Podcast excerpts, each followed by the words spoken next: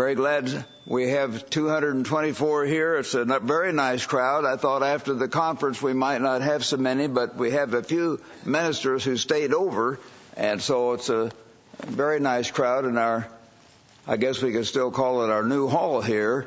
I certainly want to thank all of you who've been praying for the sick people and for my wife. She's having perhaps the hardest, one of the hardest weeks of her life, because she had her final chemotherapy injection day before yesterday, and it usually hits her on the third day and begins to keep on for several days really bad. So I appreciate your continued prayers for her, and I appreciate your prayers for me and your prayers for Mister Wayne Pyle, who's been having a very hard time. And we just heard the other day about Missus June Olson, and hope you continue to pray for her and for all the brethren who may be ill of various things. We had a group prayer, most of you have heard this, but, or perhaps, but the, at the end of one of the sessions, the morning session on the last day of the General Ministerial Conference, Mister Ames asked me just as I was leaving my chair to go up and give the opening part of that, that it might be good. I think he and Doctor Winnail had talked about having the whole ministry pray together that God would heal. And we did do that, and I'm very grateful. I think that somehow God inspired the people through that prayer, and I hope many of you will think about that, the entire ministry and wives. There may have been a very few people, of course, who had to stay behind, who were either sick or we couldn't afford to bring every single elder on earth here, but the vast majority were there, and they will be praying, and I hope you will, that God will begin to intervene and heal his people. And certainly we have had a wonderful family atmosphere about that as a whole, uh, people loving one another, praying for one another. I know uh, Mister either Mister Gill or Mister League mentioned that my wife and I started off the final dance there at the end of the ministerial banquet, and We, we did in a sense that I was barely able to get up out of my chair, and she was barely able to get up, and we were holding each other up. So we weren't dancing very much. We were sort of vibrating there. And, uh, but the brethren circled around, and I mean, it seemed like everyone got closer, and we must have had fifteen to twenty different people taking pictures of us. And I began to think, well, boy, they're treating us like Hollywood stars out here. And it did not go to my head. I think they're showing love for us as a team and for my wife that they've been praying for, seeing that she was able to stand up and even get on the dance floor. So that was encouraging. And believe me, we don't feel like Hollywood stars. But it showed a, a love and a kindness, and that was very encouraging. And I certainly appreciate uh, that very much. We don't normally have that. I'm not very uh, uh, photogenic, and I've never... never won any beauty contests, as I'm sure you know. But my wife is, used to be very photogenic, extremely beautiful, and I still have a picture of her on my mantle in the office about the time we were married. And you see that picture, she really looks just like a Hollywood star, uh, which she did at that time. But anyway, we appreciate your prayers for both of us and for the wonderful uh, family spirit that we have had. I want to welcome any guests that may be here, and uh, we certainly hope you will be welcome and stay for the snacks that we had after have afterward in there, and then uh, that's a good way to visit with one another after church. And then I do want to thank Mister Gill for coming so many thousands of miles to give the sermonette. He didn't come for that purpose, but he stayed over, so it was a very helpful, fine sermonette. And I did appreciate the very fine song from Missus Lyons. I may have heard you sing before, Lori. I think I have, but if I did, this was the best one. And you did very, very well. Actually, I think you sing better than I do. And uh, I hope you know that's a joke. I can't sing at all. I think I've told you the story about one of those fellow students in college years ago. Actually, it was Raymond McNair. He and I were best friends, and we were painting the walls in the lower gardens of Ambassador College, and I was singing for my own amusement, I guess. It was just Raymond and me around. And so after a while, Raymond uh, turned to me and he said, Rod, he said, I used to wish I could sing. And he said, now I wish you could sing, which was very appropriate. I usually sing just to the shower. But anyway, The work is growing. We're very grateful for that. We did have a very fine ministerial conference, and we thank God for it. So many of the men gave very, very fine presentations, and I think it really encouraged the ministers from around the world. And there was an excellent spirit of unity and love, and I'm very thank, thank God for that. And as brethren, you know that we have a lot of new people beginning to come into the church, many brand new people this year, some through the campaigns we're having, some from television directly, some from the internet responses and so on. But we certainly are beginning to grow more than ever, and we thank God for it. Many of our separated brethren are going to hear about the unity and the growth that we've been having and the work that we're doing and will come with us in years to come. Perhaps persecution will drive us together, and I hope that many will do that. We don't want to go and recruit them or try to grab them away, but they'll find out, and many are already beginning to do that, but I'm sure many will more through our prayers.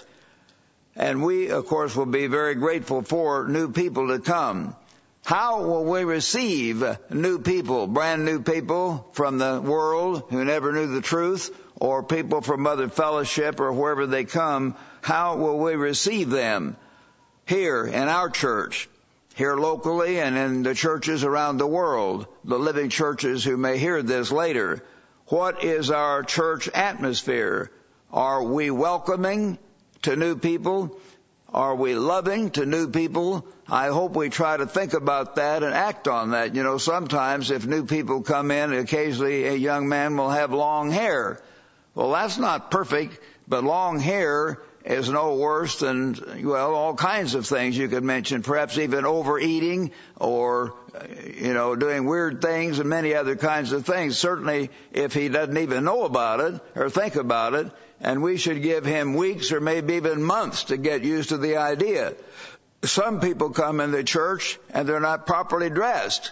Well, of course, the book of James talks about that. Are you going to flatter the man that comes in well, well-dressed and rich? Or say to the poor man who's not well-dressed, do you sit over here in a corner on a little stool? Don't do that. Don't judge people right away. Love them, welcome them, and if they're a bad guy, Uh, Mister League, as you know, is also a bad guy, and, and he will figure them out. I'm kidding about him being a bad guy, but he's dealt with a lot of bad guys, and he and the whole staff, they, they will take care of that and counsel them and try to help them, but we don't want to get on their case about little things. Some young woman comes in and her skirt's a little short. Well, ghastly, you can turn and flip the button, and on T V you'll see hundreds of young women like that. So no one ought to fall away if young people come in or new people and they're not perfect the day they walk in the, in the, in the church. Love them, help them, pray for them, encourage them, and be welcoming to them in every way. Because, brethren, God is building a family today in God's church. Through God's church, God is building a family. God is a family. He's the Father, Christ is the Son, and Christ is called the firstborn of many brethren. God is our Father, and that is a family term. He is building a family, and so we want to really think about ourselves as a family and try to create a family atmosphere. And we have that to a degree. It's not that we don't have it at all. As I said, I was very grateful for the love and the warmth shown to my wife and me at the conference and many of the things like that that were very obvious there. But we certainly can all do better, and I hope you'll think about that, that we're building a family. We need to remember that God's family, our spiritual family, God's church family, supersedes even our human family. All of us have human families that we love, and I always loved my father and mother and my grandmother, who lived way up until age ninety, and one of my favorite peoples on the earth. My other three grandparents died when I was very young. Only one lived long enough that I really got to know her real well, which I did. I was her only grandson, and she enjoyed spoiling me, which was wonderful, of course, for me. And when I was a rebellious teenager and go stomping away from the house on occasion, and I'd just walk away to grandmother's house, which is three blocks away, well, I'd go in, and grandmother would give me cookies and and uh, and and uh, cocoa or cookies and uh, what am I going to say, hot chocolate or whatever, and tea and sympathy, as they say. Once in a while I would hear the phone ring, and mother, grandmother would be around the corner. She didn't know I was listening in, and it was my mother. And uh, and, and grandmother would say, yes, yes, he's here. He's okay. so, so my mother wasn't worried about me. I was over grandma's. But I had a family, and my Uncle Paul and Aunt Ethel were nearby, and another aunt and and uh, who never came into the church, an uncle. So we had a large family, and on Christmas or Thanksgiving and the worldly holidays, we'd sometimes have ten or twelve people all together as a family on family occasions. So that was very, very nice, and a kind of a warm, loving feeling, which we ought to cultivate in the church. But the church family, as I say, in the end, has to supersede and and not replace. You still love your human family, but the church family may end up being your longer-term family, which a lot of you know. Your human family sometimes totally or partially rejects you when you come in the church, and your human family may die.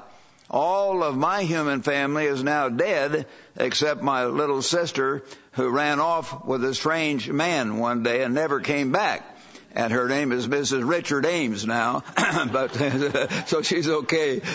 But anyway, she's the only one. My other sister died, and my father and mother died, and my grandparents, and so on.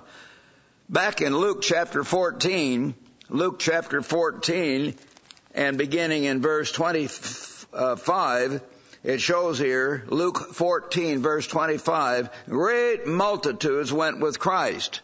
He often had several hundred, or as we know, even sometimes five to fifteen thousand people around him. That one time he fed these people, the biggest group was shows it was five thousand men beside women and children. And they often had a lot of children, and they didn't have as many facilities and maybe as many babysitters in those days. So there could have been fifteen to twenty-five or thirty thousand people if they brought all their kids, you know, sitting there. That was a big crowd. five thousand men plus five thousand women probably, and all the kids. A lot of folks. And he said to them, if anyone comes to me and does not hate his father and mother. And we've explained this to you. It isn't just our opinion. Look it up in the lexicons and in the commentaries, and the Greek experts all agree that is a comparative term in the Greek language. It does not mean hate. It means to love less by comparison. So you love your human father and your human mother and your wife, your husband, your son, your daughter, your brother, your sister, and your own life. Your own life also less than you love Almighty God, who gave them to you and gives you life, and more than your own life itself. So you've got to love God more and love Christ more, because Christ is God. So whoever loves these humans more and does not love me more, he cannot be my disciple. You cannot be a true Christian if you love your human family more than you love God and Christ, the Creator. Remember the first commandment, and the world doesn't get it. You know, you often talk about people, well, do you believe in God, or do you have any faith, or do you go to church? Oh, yeah, I believe in God, and, and I try to obey the golden rule and love my neighbors myself. They'll say something like that. Well, that's fine, except they don't know how to love their neighbor in most cases, because they haven't studied the Bible, and they may turn on their neighbor and kill him if he does something bad, as they often do in this world, those kind of people. And they forget the first commandment, the great commandment.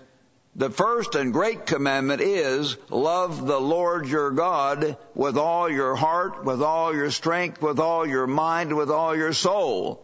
That's number one. Then secondly, you love other human beings. Because anything good you see in your human father or mother or brother or sister, or anything good you see in your wife, your husband, your brothers, sisters, your family, is only there because God put it there, and He comes first. You love Him more. So you've got to love Him more and love Christ more than your own family or your own life. And whoever does not bear his cross Now, today we don't know fully what that means. That's just a religious term. But there, as some of the commentaries explained, there were dozens of people crucified, sometimes hundreds if there was a rebellion one year in Judah. And they saw men hanging along the, the, the way, hung on crosses, their bellies swelling out and screaming with pain. They were often hung there for four to six days before they died. It was a horrible way to die. They knew what Jesus meant. You've got to be willing to go through trials and tests and even suffering to be my disciple. For which of you intending to build a tower does not count the cost first, whether you have enough to finish it. You've got to decide if you have enough expertise. Do you have a big bank or insurance company to, to fund this program and have the money? And do you have everything else lined up so it's going to work? Are you going to start some big building and you can't finish it, and then you go bankrupt and your company goes bankrupt and everything else goes wrong? You better think things through. Before you give your life to God, you'd better decide you're going to really give your life to God. Don't play with God. Don't play games with God. Really mean it. Give your life to God and know it's His life and not your life from then on.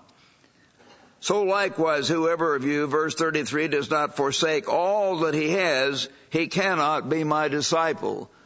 So you've got to love God first with all your heart.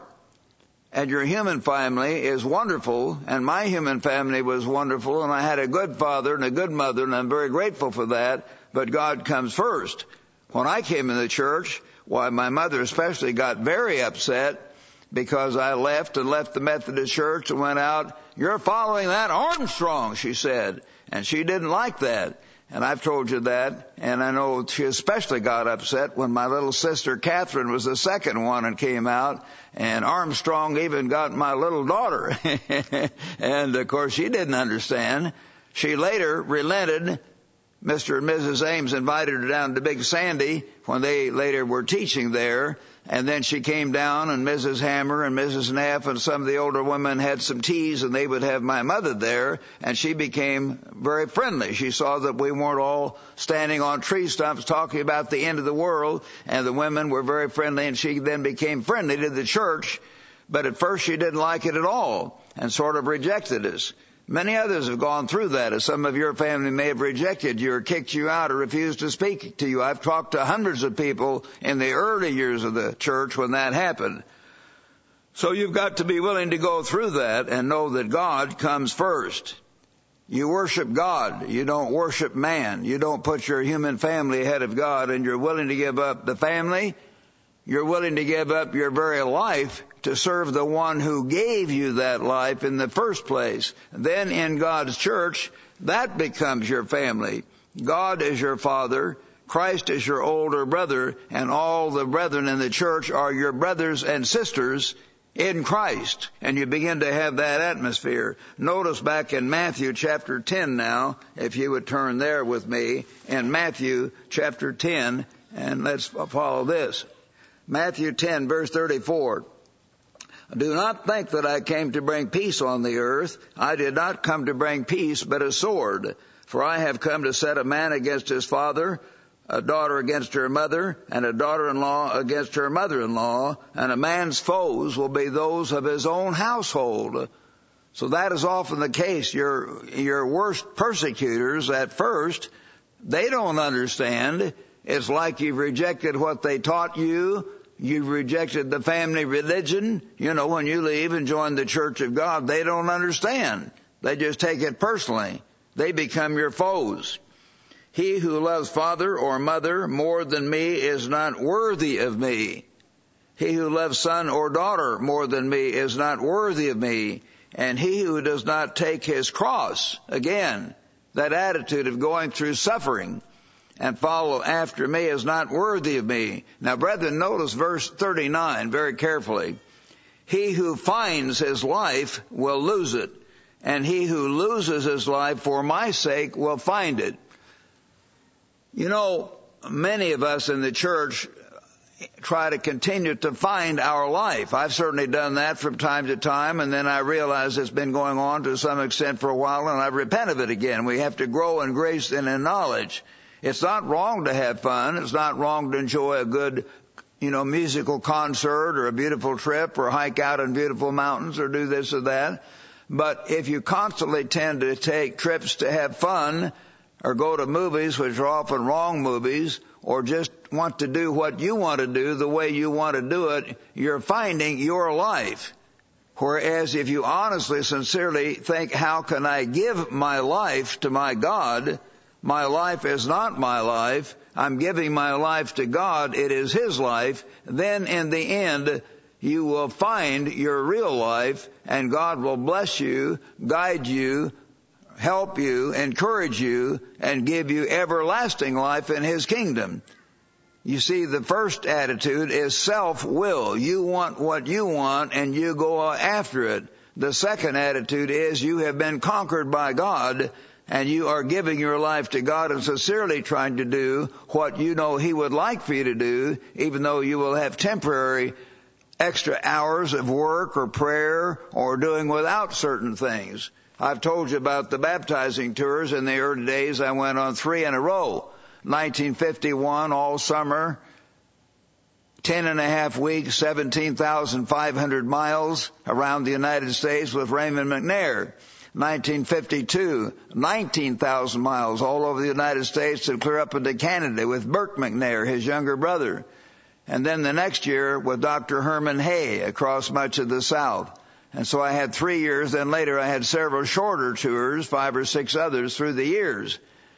But those two long tours, fifty-one and two especially, here was ten to eleven weeks. And here I was, twenty-one, twenty-two years old. Was I having lots of fun? My friends back in Joplin would probably think I was nuts. I didn't see a single movie. I didn't date a single girl. I didn't do anything they would regard as fun. I was driving myself, losing meals, losing sleep, pushing myself to visit these old people. They were old people compared to me, most of them. I was twenty-one or twenty-two. Most of them were forty-five to eighty-five. The first man I ever baptized, I think, was A M Coffin. And I, of course, still had enough youthful stupidity and enjoyed the, the joke in a sense. He was old enough to be my grandfather. I thought he's eighty-four years old. His name is Coffin, and he's prepared for the coffin. You know, a carnal kid mind would think. I didn't think bad. I just had that little humorous thought. But he was a wonderful man, and I baptized him, and he came to Ambassador to uh, Big Sandy several years after that, and very nice man. But I didn't have any human fun. But I look back on those days, and I have never had one minute's regret. Those people would sometimes break down and cry when we would leave. They knew they might never, ever see someone from Ambassador College again to help them. And they knew they were giving their life to God. At that time, brethren, you might say, what's going on? Well, at that time, we had in the Church of God, under Mister Armstrong, called at that time the Radio Church of God, we had three churches, Portland, Eugene, and Pasadena. That's it. Once you got east of the West Coast, no churches. They had no one to meet with. And we still didn't have churches in many of those places for anywhere from two to ten years later. So some of them did die before we ever had a church close enough for them to, to meet with regularly. So they had to walk with God on their own. But that was a very, very fulfilling time, those two summers. And God had blessed me then and blessed me since and will continue if I try to give my life to Him. Have I done that ever since? No. I've made mistakes. I've had periods when on certain weeks or months I've just not, not done evil. I haven't been out killing or committing adultery. But, you know, you just let down and kind of live a normal life and kind of go through the motions, and you're not thinking all the time that I'm Christ's bondservant, and you're not as zealous as you could be or ought to be. But when you do those things and you give and give and give, God gives you back because you've given to God. I'm getting off on something else. That's very important, though. But we want to think about the spiritual family.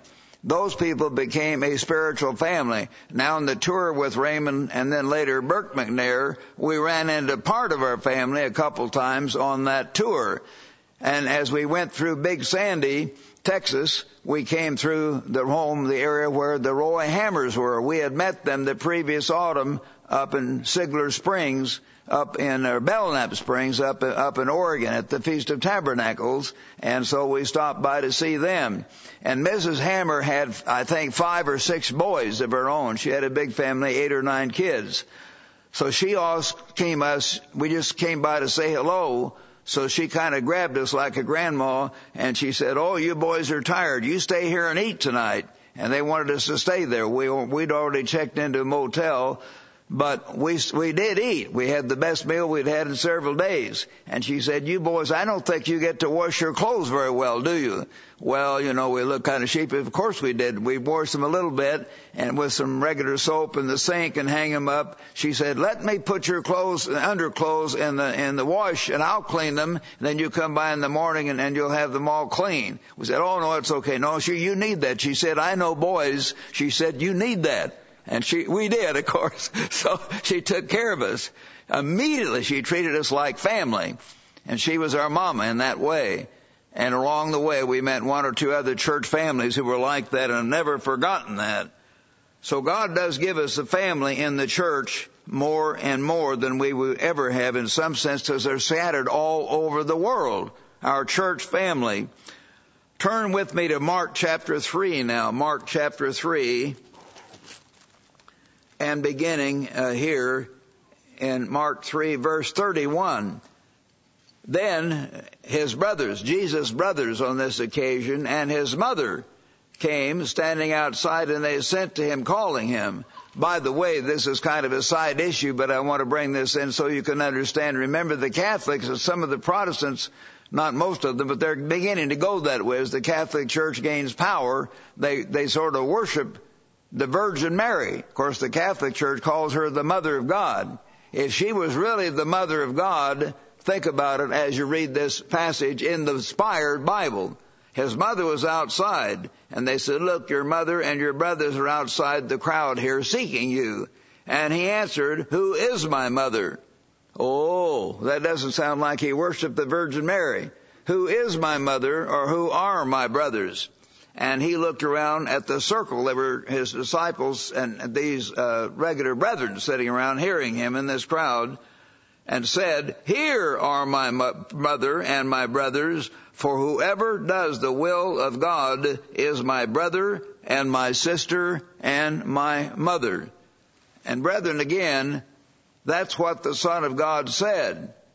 Think about that passage often.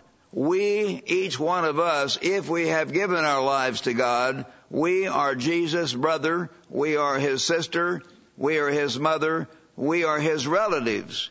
We are family, because God is building a family and watching over us and working with us and wanting to integrate us into the spiritual family that he and the Father are building to live together, to dwell together, to serve together, perhaps to go out and repopulate various parts of the entire universe down through time for all eternity. And so we need to learn to know one another the best we can, love each other, help each other, support each other, encourage each other, entertain each other, have each other over to meals, share with one another, lend to one another when it's necessary, help a poor brother when he's in trouble, all those things as though we were really physical brothers and sisters. That's what God wants us to do, to develop that family spirit. And Jesus said, "Here are my mother and brothers and sisters," right here. Those, he said, who uh, do, whoever does the will of God is my mother and brother and sister. If we do the will of God, if we study this book, as Mister Gill was intimating in his sermonette, I talked to them at the conference, as I often have talked to you, about the fact Jesus said in John chapter six, verse fifty-seven, "Whoever feeds on me," you need to feed on this book. You need to feed on Christ. You need to masticate the Word of God in a sense. Chew on it. Digest it. Make it a part of you where it flows right out from you like rivers of living water, because you've been drinking in of it and feeding upon it. He wants all of you to do that, to think like God, to have God's mind flowing through your mind. And then you will be far more of a brother and sister to everyone else around you if you do that too, of course. So that's very important. I've told over the years many times when my first wife was alive, and now my wife, Cheryl, has heard this. No one has ever minded it, my wife or anyone else. I don't know if my carnal relatives ever heard it, but that's their problem. But I have said it and I mean it. The last nice meal my first wife, Margie, ever cooked for anyone, for a guest, was for Mister Harold Jackson. And he was a dear friend of mine. I was helping to see if he were baptized and accepted his baptism. I did baptize his wife and knew him from the beginning when he first came into the little San Diego church back in September nineteen fifty-two that I had raised up. Mister Harold Jackson. Some of you older brethren remember him. Many of you newer ones don't. But just for the sake of the new brethren, how many of you older brethren ever knew or met Mister Harold Jackson? The others look around. Missus Uh, Murray down here and, and my son Jim and others, several have met Mister League and others. He was a very, very fine, very dedicated man and very balanced and very deep spiritually. And so I've often told this story when Mister Jackson was still alive, and I'll tell it now. If I had to be exiled, you know how they talk about being stranded on a desert island, who would you want to be standard, uh, stranded with? And, of course, a lot of young men think about some beautiful Hollywood star or something like that. But if I had to be stranded on the desert island, I would rather have been stranded on the desert island with Mister Harold Jackson than with almost anyone except my sister Catherine at that time and my physical family, because she was the only one in the church. I would rather be stranded with him because we would have so much more in common. We could talk about why we're here and God is up in heaven and he'll take care of us and the whole purpose of life and everything than I would some other carnal member of my family. And I mean it. And I would love to have been, not love to, but if I had to be stranded on a desert island, I would have been much more at home with Mister Jackson. And so we need to think about it. Our spiritual family has far greater closeness, far greater intimacy than we can have even with their physical family, especially if the physical family is not even in God's church. That doesn't mean we turn their back on them. We still love them. We help them.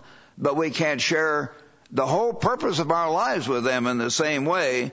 And we do need to think more about the fact that we are a spiritual family, a church family, and they are our real brothers. Turn back to Romans, the chapter, chapter two here. Romans chapter two, the Apostle Paul wrote in verse twenty-eight, "For he is not a Jew who is one outwardly, nor is that circumcision which is outward in the flesh, but he is a Jew." Now, most of you know other scriptures, and I don't have time to give a sermonette on this, but we're all told in the Bible that we're to become spiritual Jews or spiritual Israelites through God's Spirit. That's what God tells us. He is a Jew, or spiritually, who is one inwardly, and circumcision is that of the heart in the Spirit, and not in the letter, whose praise is not from men, but from God. So all of us become a spiritual Jew, a spiritual Israelite, no matter whether we're black or white or male or female or old or young or whatever we are. We become a Jew because Christ is living within us, and that makes us spiritual Israelites, no matter what our background may be. And then you find in Galatians chapter three, turn now to Galatians. It's Romans two and Galatians three. Kind of easy to remember these passages. Just turn out that way. And as many here, it says in Galatians three, verse twenty-seven, verse twenty-seven, "For as many of you as were baptized into Christ," you see, if you've given your life to God through Jesus Christ and you really meant it, you have put on Christ. Christ is going to live his life in you. There is neither Jew nor Greek, or he could say Gentile or black or Asian, you know, or anything else, any other race or background, nor slave nor free. There is neither male nor female, for you are all one in Christ Jesus. We're all one. that does mean there are not any physical differences that can be respected in the way of marriage or in the way of dressing or undressing or things like that. Sometimes men all have the same, the shower, you know, if there's sports. We don't have women's and men's showers together. We're still male and female in the physical sense. But in our fellowship, our spiritual fellowship, our love, our common purpose, the real mental, emotional closeness, we're all one in Christ. And if you're Christ's, then are you Abraham's seed and heirs according to the promise. So that spiritual closeness in virtually every relationship overrides the physical and should in our attitude of outflowing concern and love for one another. And that makes us all one in Christ. And we ought to have spiritual fellowship in Christ as with another member of our family. And in many cases, far more than many members of our family. I've had members of my family, one aunt that wrote me the most hateful letter I have ever had in my life after I came into the church. And she said, "You've just killed your mother," who's all upset, and she was very close to my mother. Well, I could never have the same deep, warm, loving fellowship with her as I do with hundreds of you people because her attitude was that way. She wasn't a bad woman. She was just not converted. You know, God wasn't working with him yet. I never bore her any evil. She's dead now. But at any rate, I had far greater fellowship with my spiritual family than with her. And I had far greater spiritual fellowship with Mister and Missus Harold Jackson and their daughter Teresa in the Church of God than I did with my physical family, most of them, back at that time when Mister Jackson was still alive. His daughter may still be alive. I ought to check up on her. He and his wife are both dead.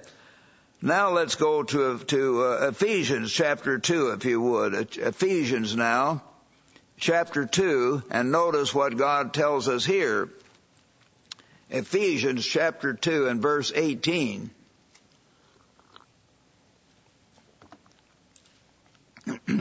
The Apostle Paul is writing about the difference between the Jews and the Gentiles, and he said, "Through Christ, through him, we both have access by one Spirit to the Father. Now, therefore, you are no more strangers and foreigners, but fellow citizens. We're all of the same kingdom of God. Our citizenship is in heaven. We are not primarily Americans or Australians or Britons or Canadians. We will be loyal to our land and pay taxes and honor the flag. And, and if we're in Britain, say, I love to sing God Save the Queen. It's an honor to their nation. That's fine. But we worship God. And if there has to be a conflict, we obey God rather than man. That's our ultimate citizenship, is with God in heaven. We're fellow citizens with the saints of God's government, the kingdom of God, and members of the household." Oh, what's a household? That's a family. We're members of the household or family of God. We are begotten members of a family that God is building, having been built on the foundation. What's the foundation? Just of, of Christ, and then the Apostle Paul's New Testament teaching, supposedly even doing away with what Christ said? No! The foundation is the apostles, plural, the prophets, the Old Testament prophets, plural, Jesus Christ himself being the chief cornerstone, in whom the whole building joined together grows into a holy temple in the Lord, in whom you also are being built together for a habitation of God in the Spirit. We're a habitation. God is going to walk and live and move within us. He lives his life in us, as my favorite verse says. He says, "I'm crucified with Christ, nevertheless I live, yet not I, but Christ lives in me." And if he lives in you and he lives in me, then we are closely joined together, you see, in this deep, profound spiritual fellowship by Christ living within us. And we are members of the same family, the spiritual family. And we can have far more deep, profound talks with one another about the whole purpose of life and everything that means the most to us with our brothers and sisters in Christ than we can with our outside family, even though we always continue to love them and should do. We honor our father and mother and should help them as long as they're alive, and I certainly tried to do that. and helped them and loaned them money if I needed to, which I did on a couple of occasions when I was, when they were still alive and all that kind of thing. But you love your, your them, but you also have a deeper relationship in the things that are most important with your spiritual family. And God wants you to do that. So He shows that your greatest relationship is with you're being built together for on the foundation of the apostles and prophets. And that is the church of God, the household of God. That is the family of God. That is our ultimate family. So, brethren, we are to grow toward being the family that God is producing and God is building for all eternity. And we're going to share all eternity with one another, that is, with all of us who remain faithful. Remember, not he who starts out and then gets his feelings hurt at the first opportunity and falls away. Not he who starts out and then some trouble comes along or persecution. Oh, I can't take that, and he falls out. You know, all the examples and parables in the Bible. Matthew twenty-four, thirteen. Matthew twenty-four, verse thirteen. He who endures to the end will be saved. Not he who starts out and quits. But if we continue, we are going to be closer and closer together. We will go through trials and tests and ups and downs. And you will pray for me and my family. I will pray for you and your family. And other brethren will pray for you. And you will share with one another many, many things. Now, we're big enough here in our local church. About two hundred twenty people have normally here. And so we can't know everyone intimately. But among those you know intimately, you can have that relationship more and more and more. And as we go through the trials and tests, we have that more profound relationship. We see that we've been tested. We've gone through this trial and that trial together, and we can have each other's back. In a sense, we can trust this guy. We, we fought through this battle with him, and he's been faithful, faithful to God and faithful to us. And we have that deep, profound realization. There's some of you that I've seen do that, and you've hung in there no matter what. And God has blessed you, and God will continue to bless you because of that attitude that you've had. I think of two beautiful ladies here, Missus Dorothy McNair and Missus Jeannie O'Gwyn, and both their husbands died in God's service. And they have been very faithful no matter what ever since. They're helping, giving, serving. I've never seen any of them cry or moan or get upset at the church. They've just carried right on, and they're a wonderful example. Excuse me if I leave all the widows out. I don't know all the widows here. I'm, I'm just talking about some of them because I loved both of those men and knew them and their wives very much. I've been in the McNair's home, and Carl and Dorothy came down and lived my own home on two or three occasions and set up the whole church administration right on our kitchen table there and got the work going and then got it re-going again after the split we had in ninety-eight.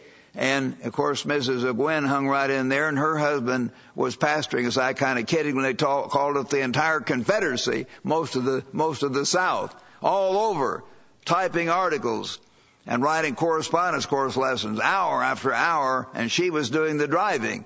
And I've stayed in their home, I think, three or four times, and she was always a gracious hostess, and now she's right in our office place there working for Doctor Winnail, so I don't go up and try to flatter her very much. I don't want to do that, and she doesn't want that, but I admire her and admire Missus McNair, and when I talk to them, I see a spiritual depth. They've been through the wars, and I knew their husband and loved them, and I love them, and I love what they're doing, and hopefully they can put up with my any of my mistakes, and they apparently still respect me, and we can be part of a family. We've been through trials and tests together, and I've been through trials and tests with Doctor Winnail and Mister Hay and Mister Ames, I mean, and some of you other men in the ministry, and that builds a depth of trust and relationship over a period of time. We need to have that with one another and appreciate what God is doing. He wants us to have these people we know, that we trust, that we've seen the attitude through ups and downs and trials and tests, and we hopefully will be together for all eternity. And we won't see the little as Mister Armstrong used to call it, peculiarities. When we're spirit, we won't have those peculiarities. We'll be spirit. And we won't necessarily be in the same room for all eternity. You might be out on Alpha Centauri and I'll be over in Pluto or wherever. We'll have the whole universe we'll be repopulating, but we'll know each other, love each other, trust each other profoundly, because back in this physical life, we'll have learned to love each other, work together, share together, give to each other, forgive each other, which you have to do if you have friends. If you're going to really have friends, you not only better give, you better forgive. That's the only way to be, give, build a good marriage, by the way. You young people, you go into thinking everybody's perfect. No, no one's perfect. There's never been a perfect husband, never been a perfect wife except Christ. And even his wife has not been perfect. God is still working with us. Of course, we're the wife. So no one's perfect, but God is working with us over a period of time to prepare us to have that kind of relationship with him and with one another for all eternity. Now, uh, I want to go at this point to Romans chapter twelve, if you would. Romans chapter twelve, and notice what God tells us here in his word.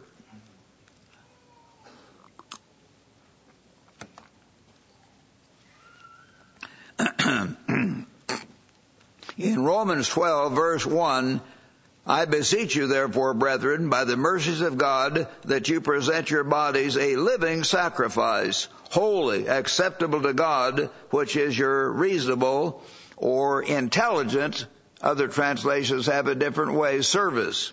Your reasonable or your rational or your intelligent service. It's not intelligent to offer the blood of cows and and lambs anymore. The intelligent service is to give your life to God as a living sacrifice. That's what God wants us to do today. Do not be conformed to this world, so you present your bodies a living sacrifice. And do not be conformed to this world, this society, but be transformed by the renewing of your mind. You're to have a whole different attitude toward everything, that you may prove what is that good and acceptable and perfect will of God. For I say to you, through the grace given to me, you see, the word grace can mean gift. It may, may mean uh, actually gifts of ability, strengths, mercies, helps. Through the grace, the offices and jobs God given him to everyone among you, not to think of himself more highly than he ought to think. Don't think, oh, I'm a big shot all of a sudden. I'm a star. I'm this or that. No, you're not. As David said, I know that I'm a worm. I am a worm, oh God, and, and that's what we all are. But none of us are anything of ourselves. Don't think of yourself more highly, but to think soberly, as God has dealt to each one a measure of faith. For as we have many members in one body, but all members do not have the same function, so we, being many, are one body in Christ. God is making us one. And individually members, members of one another. In other words, we're a family, a family unit. We work together, having then gifts according to the grace that is given to us, to the gifts and the strengths that have been given, the abilities. Let us use them. If prophecy, and prophecy often meant in the New Testament, not just foretelling the future, but inspired preaching. If prophecy, let us prophesy according to proportion of our faith. You see, brethren, if a minister is not sure of himself and he kind of waffles around, he cannot have the same sense of power and passion and absolute conviction as if he believes what he's saying right down to his toenails. And he can bring that conviction more to the brethren if the brethren sense he believes it with all of his being. You preach according to proportion of your faith. And that's an important attribute. Or ministry, let us use it in our ministering, where you help and serve others. Or he who teaches on teaching. Some have a good gift of explaining or teaching. Or he who exhorts on exhortation. Exhort means you better ought to. And sometimes you do need to exhort one another, your own children or others, and, and in love to help them. You've got to quit that drinking. Quit drinking too much, you can tell your friend. and help each other wake up before it's too late or whatever the problem is. But if you do it in love, not picking at people, but helping them before it's too late. He who gives with liberality, if you have the capacity to give, give. Not just tithes and offerings. Give liberally if you can. But many of you are giving of yourself by helping others, giving them food, giving them time, giving them encouragement, all kinds of things. You're a giver. He who gives, give liberally. Don't be jealous or stingy about it. He who leads with diligence. A leader needs to do it with all of his heart. And he who shows mercy with cheerfulness. Don't forgive others grudgingly. Say, I'm, the other person says, I'm really sorry. Well, you can just say, I, I, I accept that. That's fine. And you really mean it. And you try to put that thing behind you as best you can. You may know in the back of your mind as he has stabbed you in the back or robbed you, he might possibly do it again, but you try not to dwell on that. You forgive him, you welcome him, you help him, you hope wholeheartedly he never does it again. And you don't hold it against him in that way. If he keeps on doing it again, then you may need to bring it to the ministry or deal with him. But in the meantime, forgive him wholeheartedly. Doesn't mean you need to be a fool, but forgive him with all your heart. Let love be without hypocrisy. Don't pretend to love someone that you really don't. Abhor what is evil. Hate evil. You don't hate the evil person, you hate the evil itself. Cling to what is good. Be so grateful that you learn the truth in the Church of God and that you've got basically good people here that you can fellowship with and be part of a family each Sabbath. Be kindly affectionate to one another. Have that affection. And many of you are. I see that. You, you you really shake each other's hand vigorously or hug each other in a right way and sometimes really squeeze each other and encourage each other and give your heart and your attitude toward each other very generously. Build on that. That doesn't mean all the young men ought to give uh, the, the, the prettiest girls a big bear hug. That could be bad. And if you young men do that, I'll come around and I have my cane. I'll be watching out for you. I'm kidding. But obviously we don't mean romantic love until you're married, but you love each other in the right way. And many, I saw a couple women just really hugging each other big time as I came in here. I don't remember who it was, but I'm sure they meant great affection for another sister in the church. Be kindly affectionate toward one another with brotherly love and honor, giving preference to one another. And that's fine. You're in the church. This other person stands for what you stand for. Not lagging in diligence. It's so easy to let down and do things half-heartedly. God says, whatever you do, do with your might. Don't do it half-heartedly. Fervent in spirit. You're zealous spiritually. Serving the Lord. Rejoicing in hope. Patient in tribulation. Yes, we will go through trials and tests. And some of us have gone through trials and tests together, and that builds a stronger relationship when we've done that. We've been through the wars together, and that's an important thing. We've been put down. We've held in there anyway. We've been attacked by the world. Perhaps we've been persecuted or thrown in jail. I'm sure after the Apostle Paul and Silas or Timothy had been put in jail and beaten up, and they stayed with each other, helped each other. It built a deep, profound closeness they did not have before to the same extent.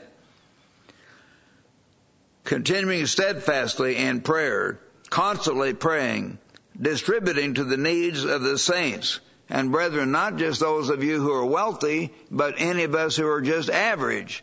Try to think and look around and ask. And if you need to, talk to Mister League, talk to Mister Rod McNair, talk to some of our other elders here in the church. There are families from time to time that are actually lacking food.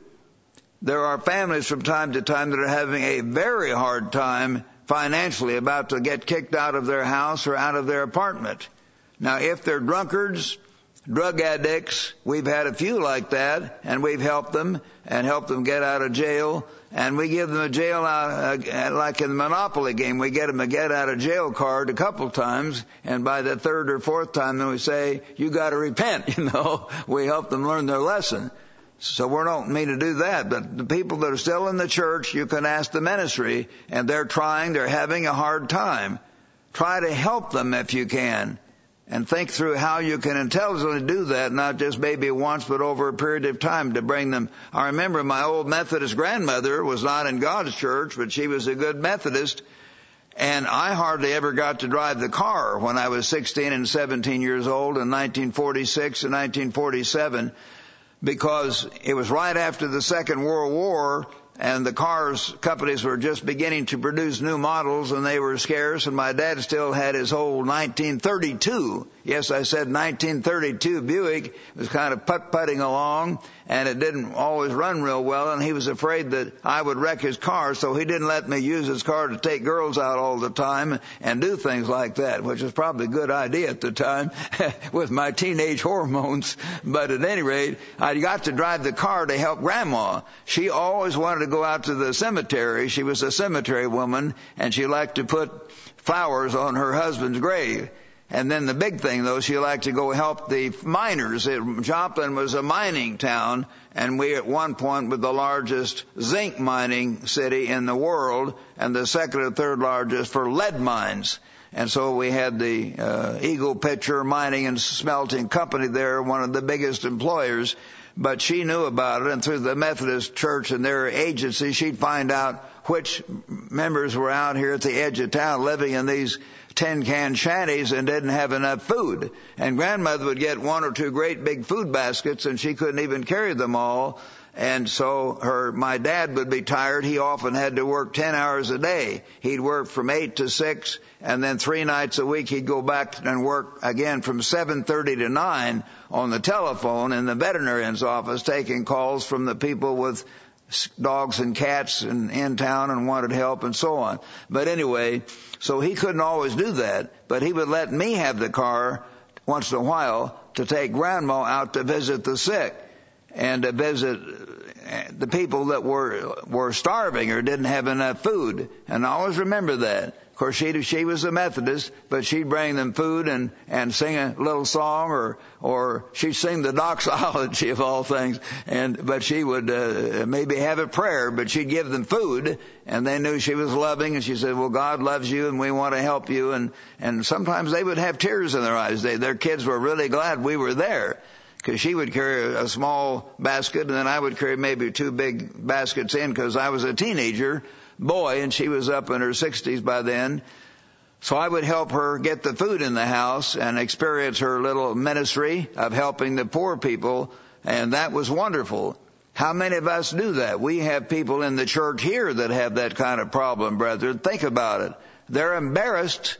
They may not always want to come and big, put up a big sign in church, "I need food," you know, but some of them have been here that I've heard about, and I hope that you will check with Mister League and the other elders and, and try to help those people and help them if you can on an ongoing basis till they can get on their feet. They may love you, try to help you later, and be your friend for the rest of your natural life and possibly on unto all eternity because of that. I can never forget how Missus Hammer helped me. She was older than my physical mother, but a wonderful kind of a country woman who was just a, she had eight or nine kids, and, and she said, "I know you boys." She knew boys. They didn't wash their clothes very good. And she, she took care of us. She washed our clothes. She gave us a great big meal. And then she'd insist on sending some more food with us and all kinds of things, two summers in a row. And then Missus Hammer there at Big Sandy area would do that to brethren all around that area as that church grew, because once we started having the Feast of Tabernacles at Big Sandy, even though it was just once a year, it got to be one of the biggest churches in the world. And then when the college started, it did get to be the biggest church in the world for a while. We had one thousand five hundred fifty people attending the Big Sandy congregation when I was there as deputy chancellor, because the college was there and the college employees and families, but other people just kept moving around like they did to Pasadena as well. And Missus Hammer was out helping people, giving them food and taking care of them. She was a giver, and I'm sure many of those people remember her clear on into eternity because of that. So try to build that kind of an attitude of helping and giving and serving, distributing to the needs of the saints, given to hospitality. Bless those who persecute you. Bless and do not curse.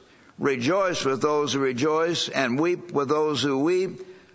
Verse sixteen, be of the same mind toward one another. Don't say, well, I'm a big shot, and I wear a nice fancy suit or dress. I can't bother myself with these poor people. Well, if that's your attitude, God may bring you down, and you will become a poor person, and then God will help learn, you learn a lesson, or some other way you'll get sick. But God wants you to have the attitude to love everybody, no matter what their state is. Don't think on high things. Uh, see, be with humble people, and do not be wise in your own opinion. I remember in Pasadena, my wife Margie told me that there were a number of the big shot women, wives of evangelists or business managers or big shots. And I can't remember the names of the dresses, but they had these uh, fancy names that they, oh, are you wearing your such and such dress today? And they'd stand up there like that wearing their five or six hundred dollar dresses. Well, Margie was not like that. And my present wife is not like that. They never tried to do that at all. But some of the women got into that attitude. It's not wrong to have a nice suit or a nice dress, but the attitude was, we'll stand in front and pose, and we're the big shots. We sit up here, and we try to act important. Try to associate with everybody in that way, and I hope that you all will. I remember that Doctor Robert Kuhn is now very successful and and very wealthy, but he was my friend, and I helped him back in college when he was kicked out by his parents, who were wealthy, multimillionaire Jewish businessmen. He was getting his doctorate degree in brain research from U C L A. The U C L A Brain Institute was the most famous place on earth at that time for that kind of study, the highest level. He'd done all of his regular coursework, got almost straight A's, a brilliant young man. But he suddenly made two great mistakes in his parents' eyes. He married a non-Jew, an Armenian girl named Doris Serviarian, and he then joined this California cult. You can't imagine what that was, you know, Worldwide Church of God and Ambassador College. And he came to, and he was sitting in my freshman Bible class when he was still finishing his dissertation for his doctorate in brain research over at U C L A. But my wife, Margie, a lot of you knew Mister Carl McNair and the warmth and the love and the dedication he had. He grew up on a farm.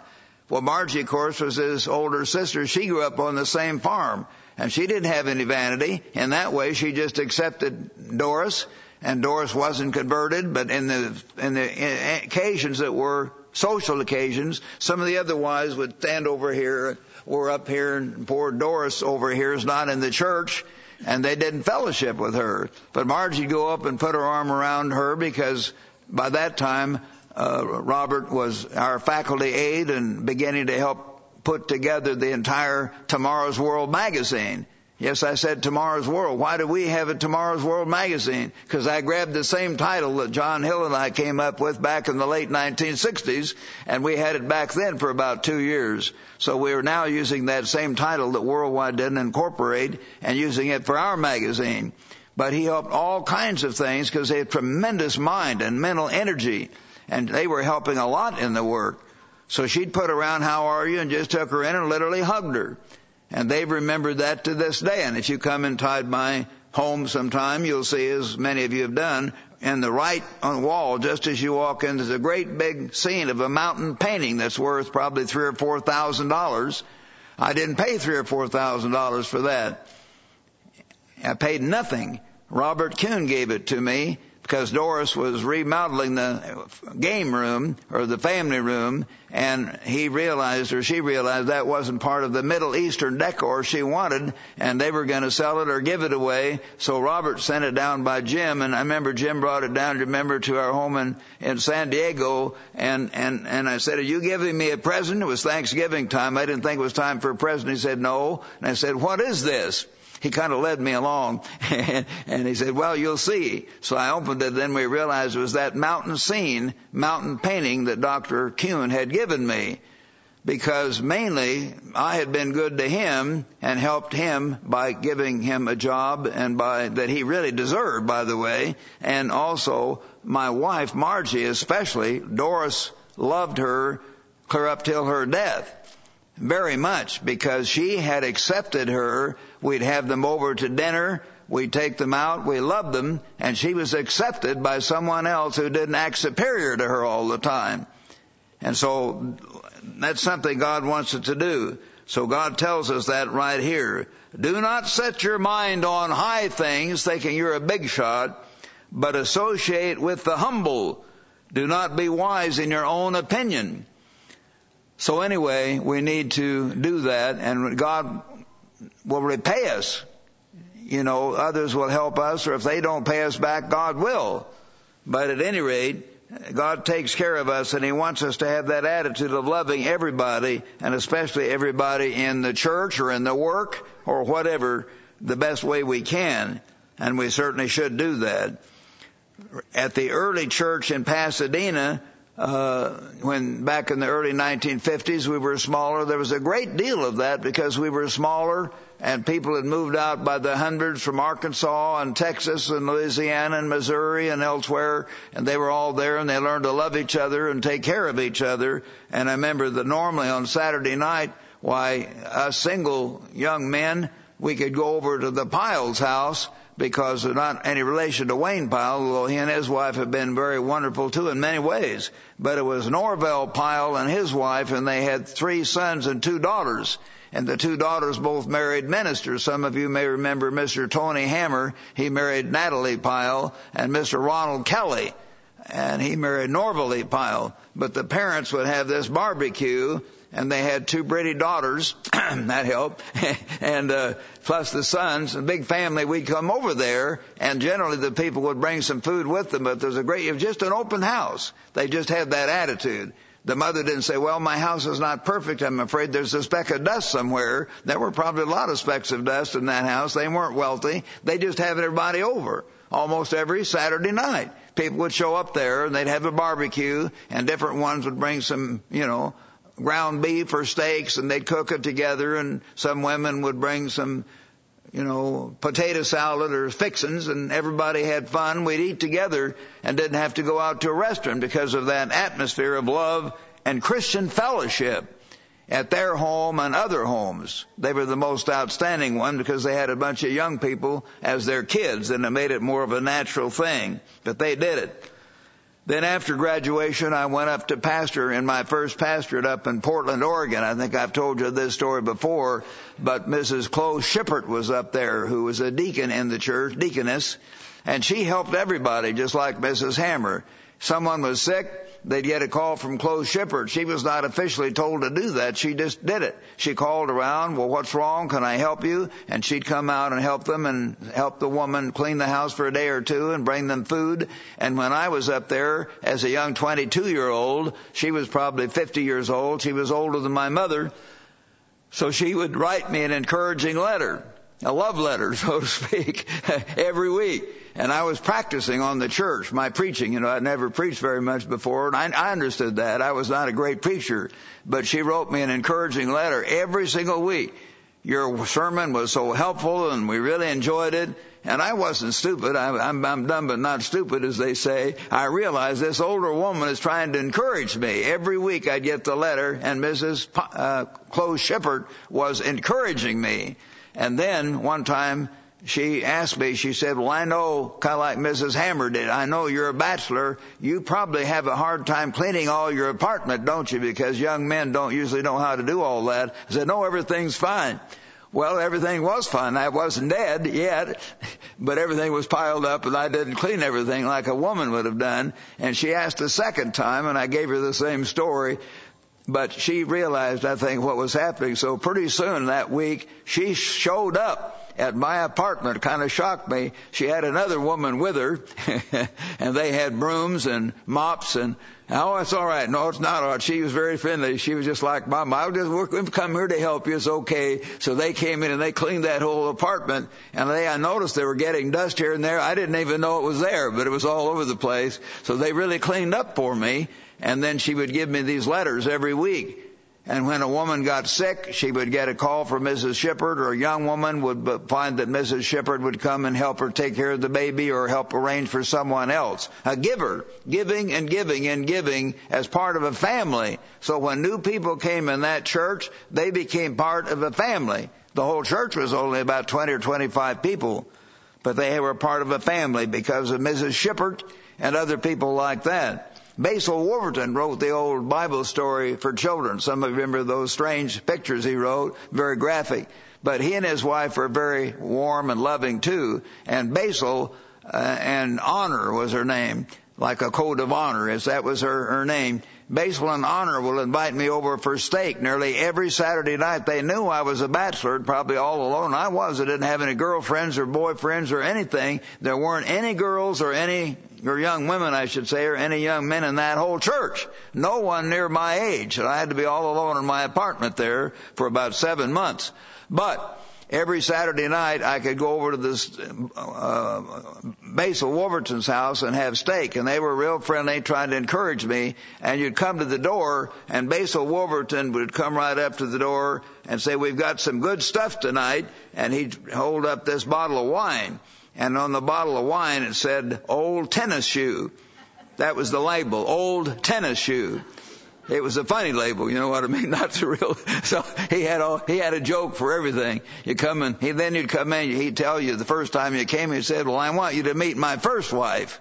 You thought for a minute. Yes, it's his first wife, his last wife, his only wife. So he'd always introduce her as his first wife. And then you try to sit down at the table, and then he'd say, "Well, if you don't like anything, just throw it on the floor." And he'd smile, and his wife would kind of smile and look at him. She knew all his jokes, of course, but he was a he was a ball of humor. But they were very warm and loving and encouraging. We had people like that in those days through the church that were very encouraging to me, and I'm sure to most of the others. So we all need to develop that attitude of family and helping each other and encouraging each other and showing love to each other in so many, many different ways. Brethren, let's turn to First Corinthians chapter twelve. First Corinthians chapter twelve and beginning here in verse thirteen. Here it says, "For by one Spirit we were all baptized into one body, whether Jews or Greeks, slaves or free, and have all been made to drink into one Spirit. For in fact the body is not one member, but many. For if the foot should say, 'Because I'm not the hand, I'm not of the body,' is it therefore not of the body?" You know, and he goes down the line. No, we're all part of the body. We need one another. I'm part of the body. I'm one of the mouths in the body. But we have the two Joshes here, the two older Joshes, Josh Beatty and Josh Penman, and they are brilliant young men in computers. And they know approximately one thousand times more about computers than I do. And I'm not exaggerating, by the way. I know very little. And so they have strengths I don't have. And each one of us complements the other all through the body. And so God wants this. He says in verse twenty-four, "But God composed the body, having given greater honor to the part which lacked." We can give greater attention to the new members who are weaker, perhaps, or confused, to sick people, to weak people, to old people, to young people that need help, that there should be no schism in the body, but that the members should have the same care. We care for one another. We're family. We're brothers and sisters in Christ. If one member suffer, all the members suffer with it. And if one member is honored, don't be jealous. What if your brother gets something? Well, you would be honored. What if my son gets something? I'm usually very grateful for that. I'm grateful that, you know, Jim can have certain things, and I'm allowing him to go on this uh, trip to with the, because he's, well, he's been asked to go to help as a counselor or whatever, this uh, experience out in the uh Uh, out in this big park out here. Uh, it, it's just a, a magnificent thing. And I've always wanted to go there myself and never had the chance. So I thought, well, I'll let Jim do what I can't do. So I'm glad whatever he gets. And I'm glad whatever my other son gets. My son Michael's very successful and has a much bigger, nicer house than I have. Am I jealous of Michael? No, I've never been jealous for one half of one second. You know, you're usually happy if your children do things you can't do or do things better. Think that about your brothers in Christ that are not your physical relatives. Be glad for them. So-and-so makes more money. Well, that's fine. So-and-so gets a bigger car. Well, that's wonderful. If it goes to their head, well, we pray for them. But, you know, be grateful they can have something good. So-and-so gets a blessing that you don't give. Their family, be glad for them, whatever it is. This is the attitude. Now, you are the body in Christ and members individually. So all of us are part of the body. All of us are part of the family. And God is building us into His spiritual family uh, to be together for all eternity.